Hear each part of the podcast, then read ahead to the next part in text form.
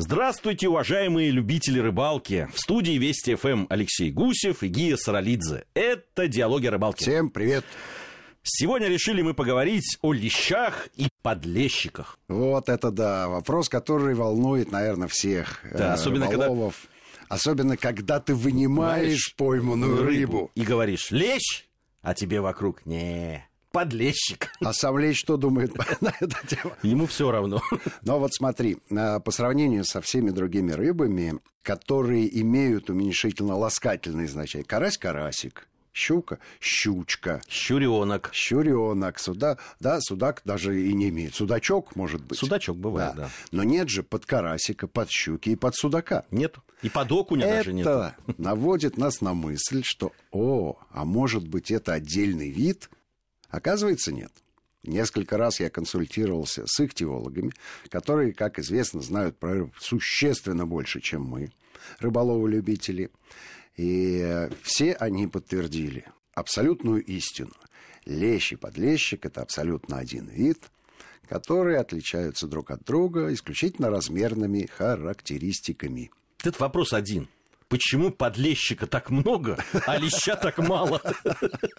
Ну, согласись. Ну, потому что, видимо, до возраста леща доживают не все подлещики. Скажи, а вот с кормовой базой это как-то связано? Мы же знаем э, места, где Конечно. очень много подлещика, а леща при этом там практически поймать невозможно. Да, Я думаю, что это связано не только с кормовой базой, но и с э, довольно серьезным набором разнообразных факторов, в которых как раз хорошо ориентируются их теологи.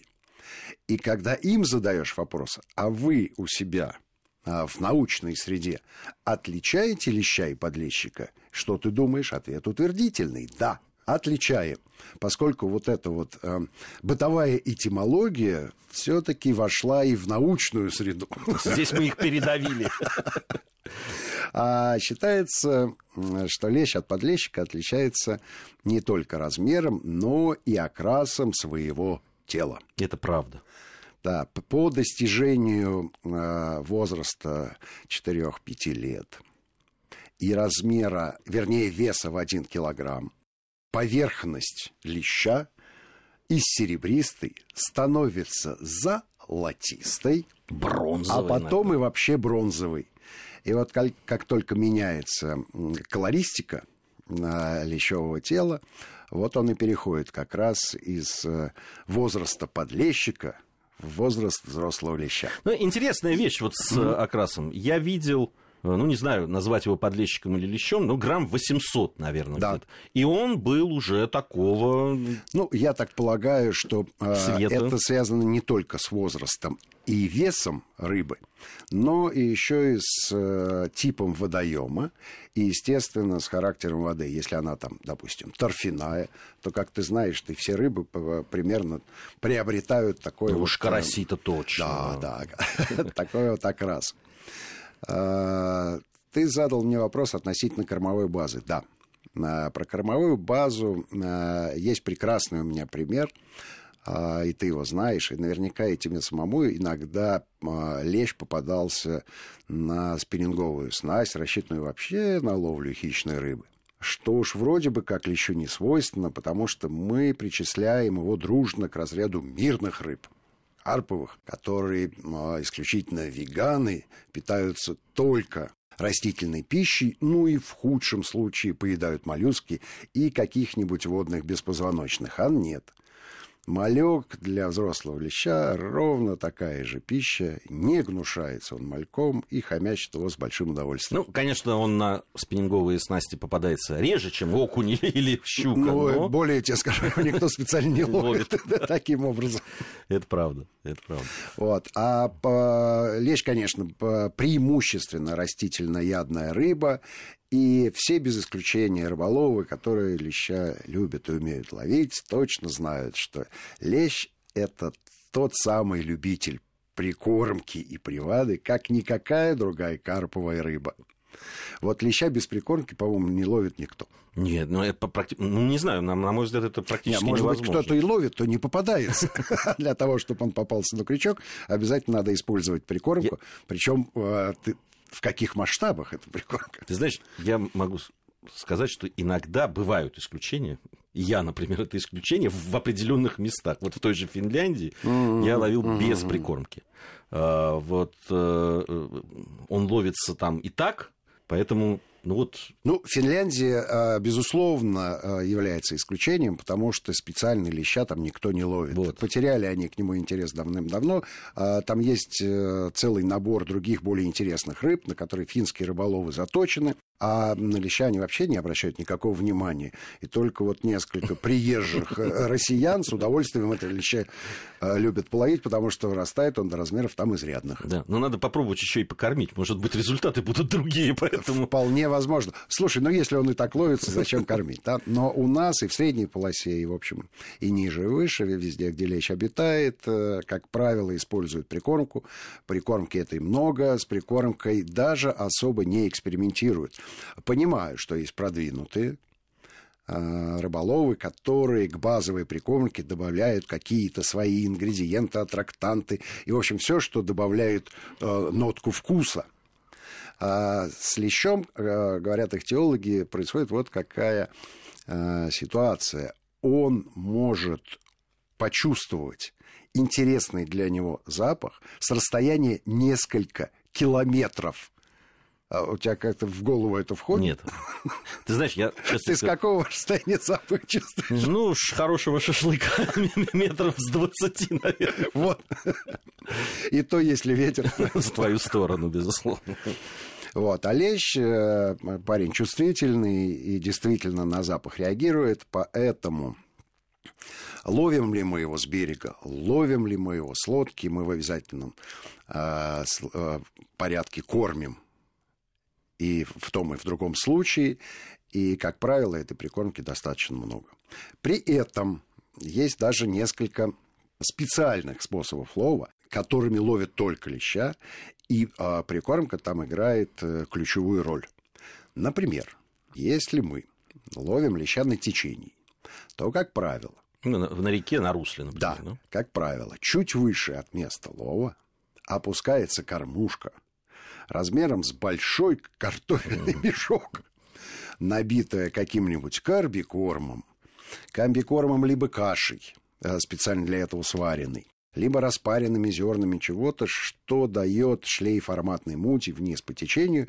И вот в этом-то шлейфе, как правило, располагается наживка или насадка, опущенная рыболовом, на которую лещ, привлеченный вот этой э, ароматной струей и клюет. Как правило, э, прикормка растительного, естественно, происхождения. А вот ловят его преимущественно на червя, на червя. или на выпуску, если вы хотите громадного леща поймать.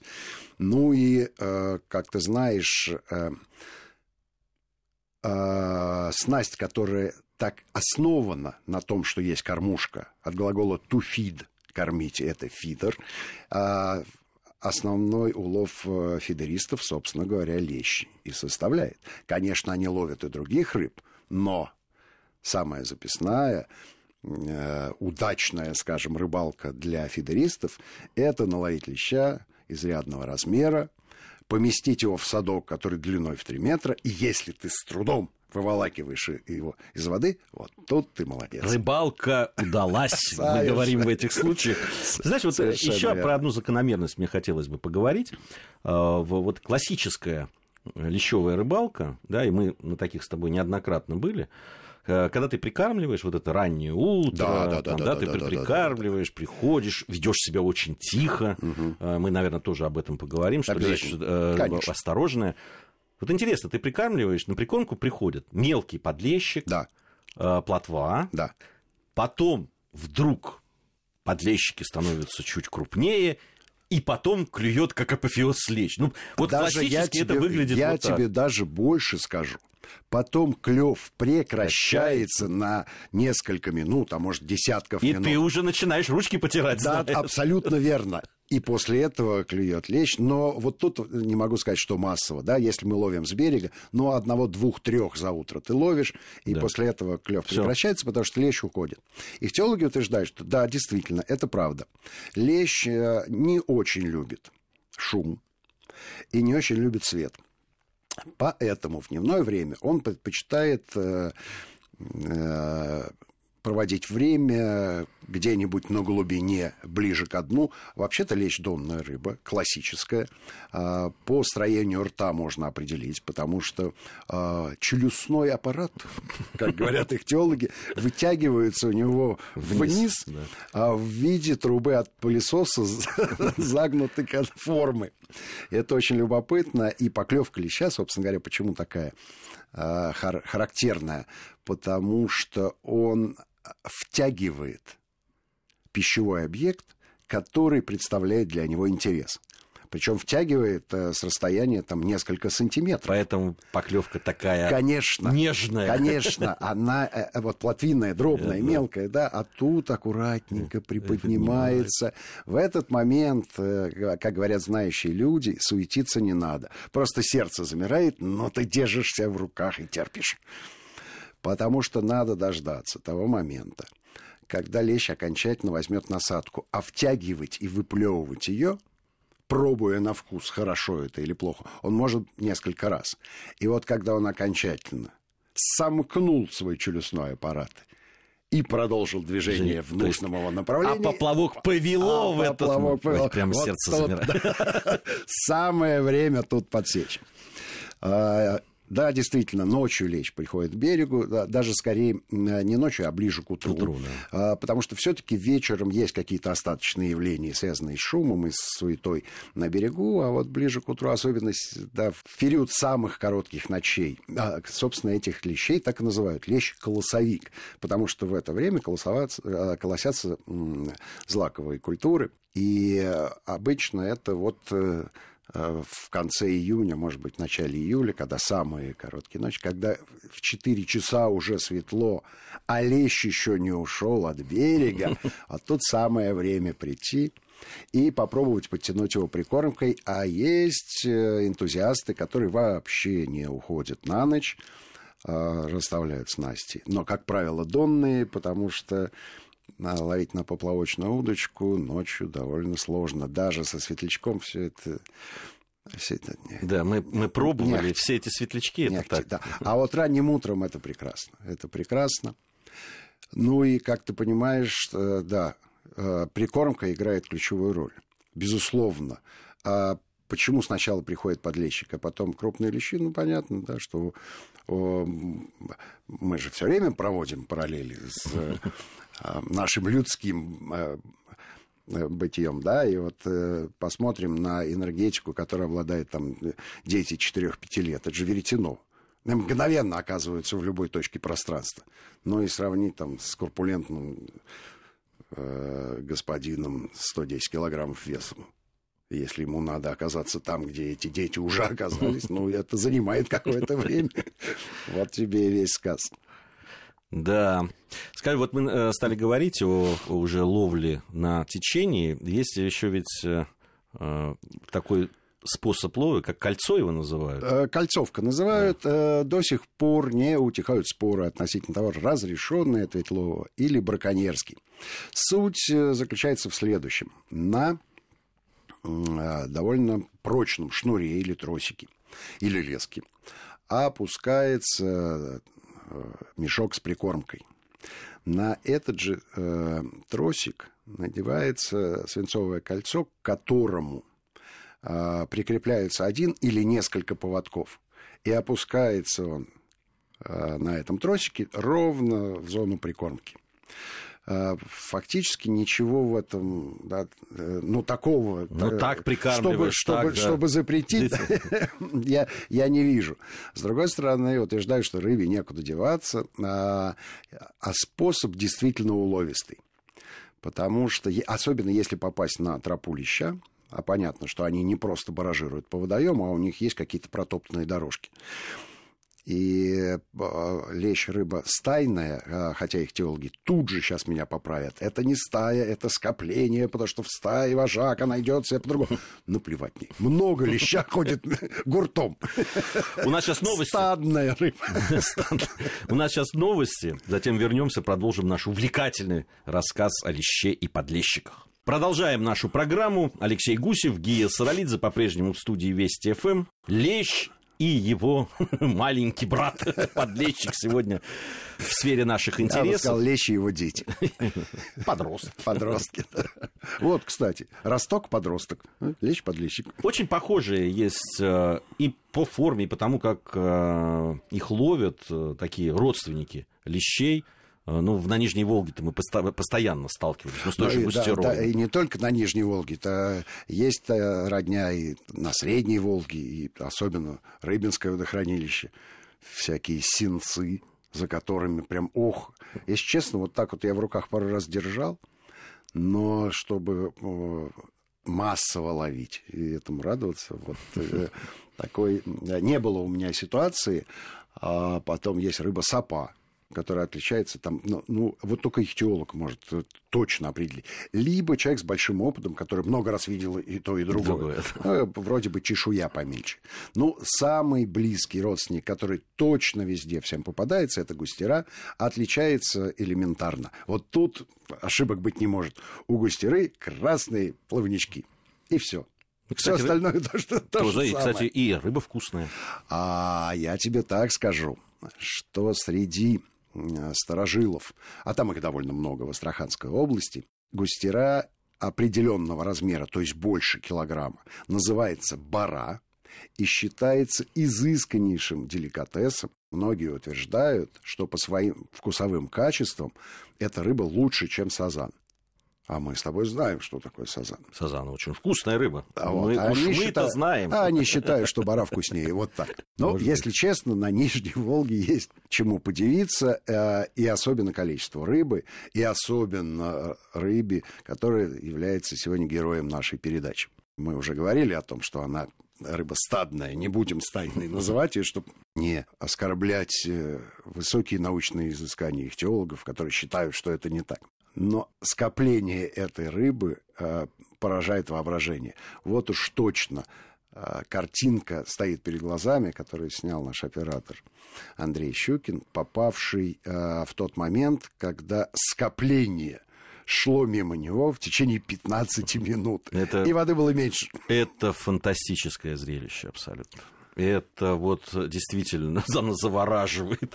Да, то есть какое количество рыбы. Возможно, именно поэтому э, ловля, скажем так, мирной рыбы, условно назовем, Карповых э, таким образом, ну, кроме Сазана, да, не представляет интереса на Нижней Волге. И в основном туда едут спиннингисты и охотятся на хищную рыбу разных сортов. Ну, Сазан, понятно, это, это рыба, э, где подлещик и лещ даже в прилове не попадаются, потому что принципиально иная снасть и насадка там, как правило, это жмых здоровенный, который, в общем, лещу не по зубам. Все-таки пасть, скажем так, у сазана будет посерьезнее. Но и, э, возможно, еще и потому, что а, они немножко по-разному питаются. То есть такое количество воды, если мы захотим половить подлещика на Нижней Волге. Для этого даже удочку можно не брать. Достаточно опустить камеру под воду, GoPro, да, и посмотреть, что там происходит. Тем не менее, есть один период на той же Нижней Волге, который провоцирует любителей э, поплавочной ловли на ловлю леща. Мне кажется, ты участвовал в этом событии. Да. Это когда, апрель. Когда удочка с глухой оснасточкой и лещ, который готовит тянется к нересту с характерной жемчужной сыпью. При этом леща меньше килограмма на удочку не попадалось, а попадался да, и там лещ, 2 и 2,5. И 2 и 2,5, при этом в заводинке с обратным течением. И когда ты вываживаешь течение, прибавляет веса рыбе и адреналина вываживающему. Не, ну там Дело это в том, что это прекрасно. классическая, вот классическая рыбалка. Там все происходит так, как написано в учебниках по рыбной ловле. А, это абсолютная правда. Единственное, что я не понял, прикормка работала или нет. Ну, потому что, согласись, была довольно сложная обстановка водная, да, с э, большим количеством течений в разные стороны. И а, ну, мешок с прикормкой, естественно, никто не опускал, но какие-то шарики, шарики кидали. ароматные кидали. Куда их потом уносил, остается загадкой. Но все... ритуал был исполнен. Вот тут, вот тут я с тобой спорить не буду, действительно. Вот это так, вот та рыбалка, которая, конечно, дает большое удовлетворение, потому что все происходит. Все-таки рыбаки тоже такие э, люди, да, э, э, системные. Ну вот должно происходить да, вот так, да, вот так и вот да. так. И ровно так по инструкции. По инструкции. Клюет, подходит, выкладывает, ведет сопротивляется. Верно. Единственное, что там, э, в общем, мы привыкли поплавочной удочкой ловить в стоячей воде, э, да, недалеко от берега, утренние часы, дымка над водой, поплавок, очевидно, как себя ведет. Там все-таки в, в этой довольно живой, энергичной воде а поклевка э, выглядела немножко иначе. Да, там были и ложные поклевки, и, в общем, наживку мотала по дну, но зато да. размер а потом привыкаешь. Привыкаешь, конечно, привыкаешь. Это, конечно, это как привыкаешь. вот мы в Азербайджане, я на глухую оснастку нам, э, э, ловил море все-таки, да, волны. Да, там, да. Это, и сначала вообще непонятно, как клюет, что клюет. Потом, а потом привыкаешь, да, глаз да. привыкает, появляется опыт. Но там э, хороша еще апрельская рыбалка была и тем, что не было ни комара, ни мошки. Летали какие-то божьи коровки и прочие приятные бабочки. Ну, вот такая пасторалька прям. Ой-ой-ой-ой. Очень мне понравилось. Да, два-два с половиной килограмма лечь, это серьезно, конечно. Вообще, трофи... вот но не предел. Я, ты знаешь, я не трофеист по своей э, сути, но, э, конечно, лещ больше там двух килограммов, это приятно. Это приятно Согласен. и, главное, вкусно. Да, абсолютно верно. Чем конечно, тем вкуснее. Конечно. Но вообще, если говорить о трофеях, вот э, все-таки лещ, что такое трофейный лещ? А, а потихонечку. А, давай а, соорудим пьедестал. Первое, второе, третье место. Из того, что я знаю, из того, что я видел собственными глазами, из того, что мы теоретически можем показать нашим радиослушателям, которые могут превратиться в телезрителей и не только слышать нас, но и видеть на ну, телевизионном канале «Диалоги рыбалки». Они это делают, я знаю. Так вот, громадного леща, большого леща, серьезного леща под 3 килограмма весом мы видели в свое время в Кременчуге на рынке. Э, выловлен он был э, в Днепре, съемки сохранились. Несколько раз мы уже эту тему поднимали, что удивительная история. Руслового леща там э, вытеснил карась. Но, увы, он не, до, не дорастает до размера килограммов. А вот этот здоровенный лещ э, куда-то ушел. Мы, конечно, очень хотели его поймать, э, ничего не получилось, но вот поснимать его в уже готовом виде. То есть при жизни, как говорят, он был еще больше. А тут он был в в виде горячего копчения. Ну, в общем, по, под 3 килограмма. На втором месте, безусловно, стоит Калининград, куда мы недавно наведались.